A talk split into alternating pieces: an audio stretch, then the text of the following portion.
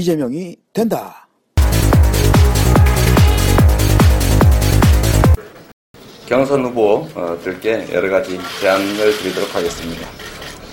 아, 진짜 교체를 위해서 민주당 경선을 점령해 주십시오. 존경하는 국민 여러분, 아, 그리고 촛불 시민 여러분, 한겨울 칼바람과 맞서서 탄핵을 완성시킨 여러분께 진심으로 경의를 표합니다.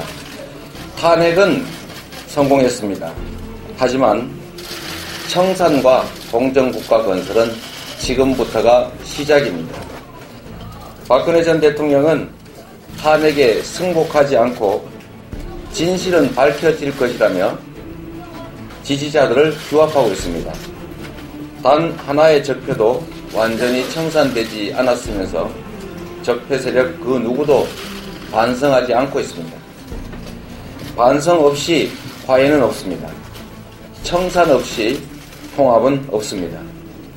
촛불혁명을 또 미완의 혁명으로 만들 수는 없습니다. 세월호의 슬픔과 함께 탄핵의 촛불을 들었던 국민만 외로이 광장에 남았습니다. 국민의 눈치를 보던 정치는 국민을 광장에 남기고 기득권의 품에 안길 태세입니다. 촛불혁명 완성을 위해 경선 후보님들께 다음에 6대 개혁 과제를 제안드립니다. 첫째, 적폐 청산을 위해서 박근혜, 이재용 등 국정농단 세력에 대한 사면 불가 방침을 공동으로 천명합시다. 선 청산, 후 통합의 원칙을 당당하게 밝힙시다. 둘째, 한반도에 전쟁 위기를 불러오고 나라 경제를 파국으로 몰고 가는 사드 배치를 함께 반대합시다. 유력한 대통령 후보들이 침묵하는 것은 사드 배치를 강행하라는 신호나 마찬가지입니다. 한반도의 안보 위기는 반드시 평화로운 방법으로 해결해야 합니다. 셋째, 당 정체성에 맞지 않는 친재벌, 부패 기득권 인사 영입을 중단합시다. 낡은 인물로 새 시대를 열 수는 없습니다. 국민은 세력이 많은 대통령이 아니라 신념이 강한 대통령을 원합니다. 넷째, 후보가 결정되고 나면 그 즉시 당을 중심으로 정권 인수를 위한 준비를 할 것을 약속합시다.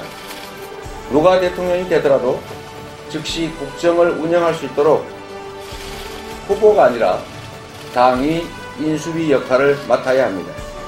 그것이 제대로 된 정당 정치입니다.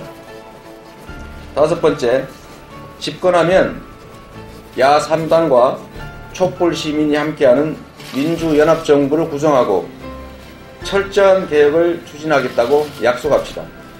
자백도 반성도 없는 부패 정치 세력과 손을 잡겠다는 대연정은 포기하겠다고 선언해 주십시오. 여섯 번째, 재벌 일가가 국민 경제의 성과를 독차지 하는 황제 경영 체제의 해체와 재벌 범법자들에 대한 엄격한 처벌을 약속합시다. 특혜 재벌 세력과의 동거는 국민의 뜻이 아닙니다.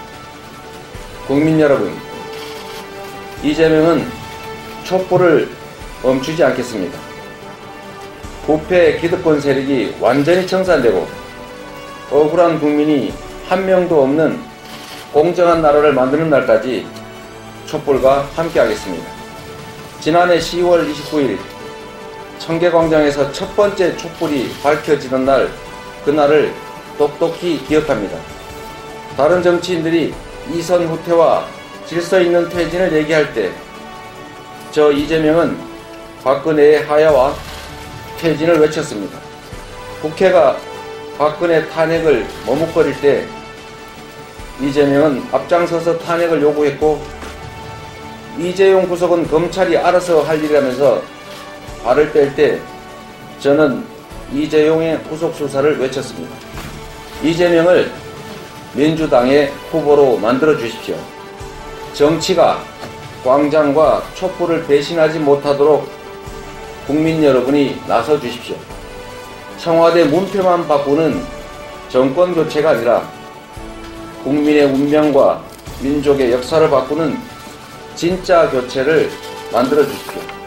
지금 바로 선거인단에 등록해서 민주당 경선에 참여해 주십시오. 적폐청산과 공정국가 건설을 위하신다면 민주당 경선을 점령해 주십시오. 민주당 경선이라고 하는 광장에서 제2의 촛불혁명을 만들어 주십시오. 반드시 승리하겠습니다. 감사합니다.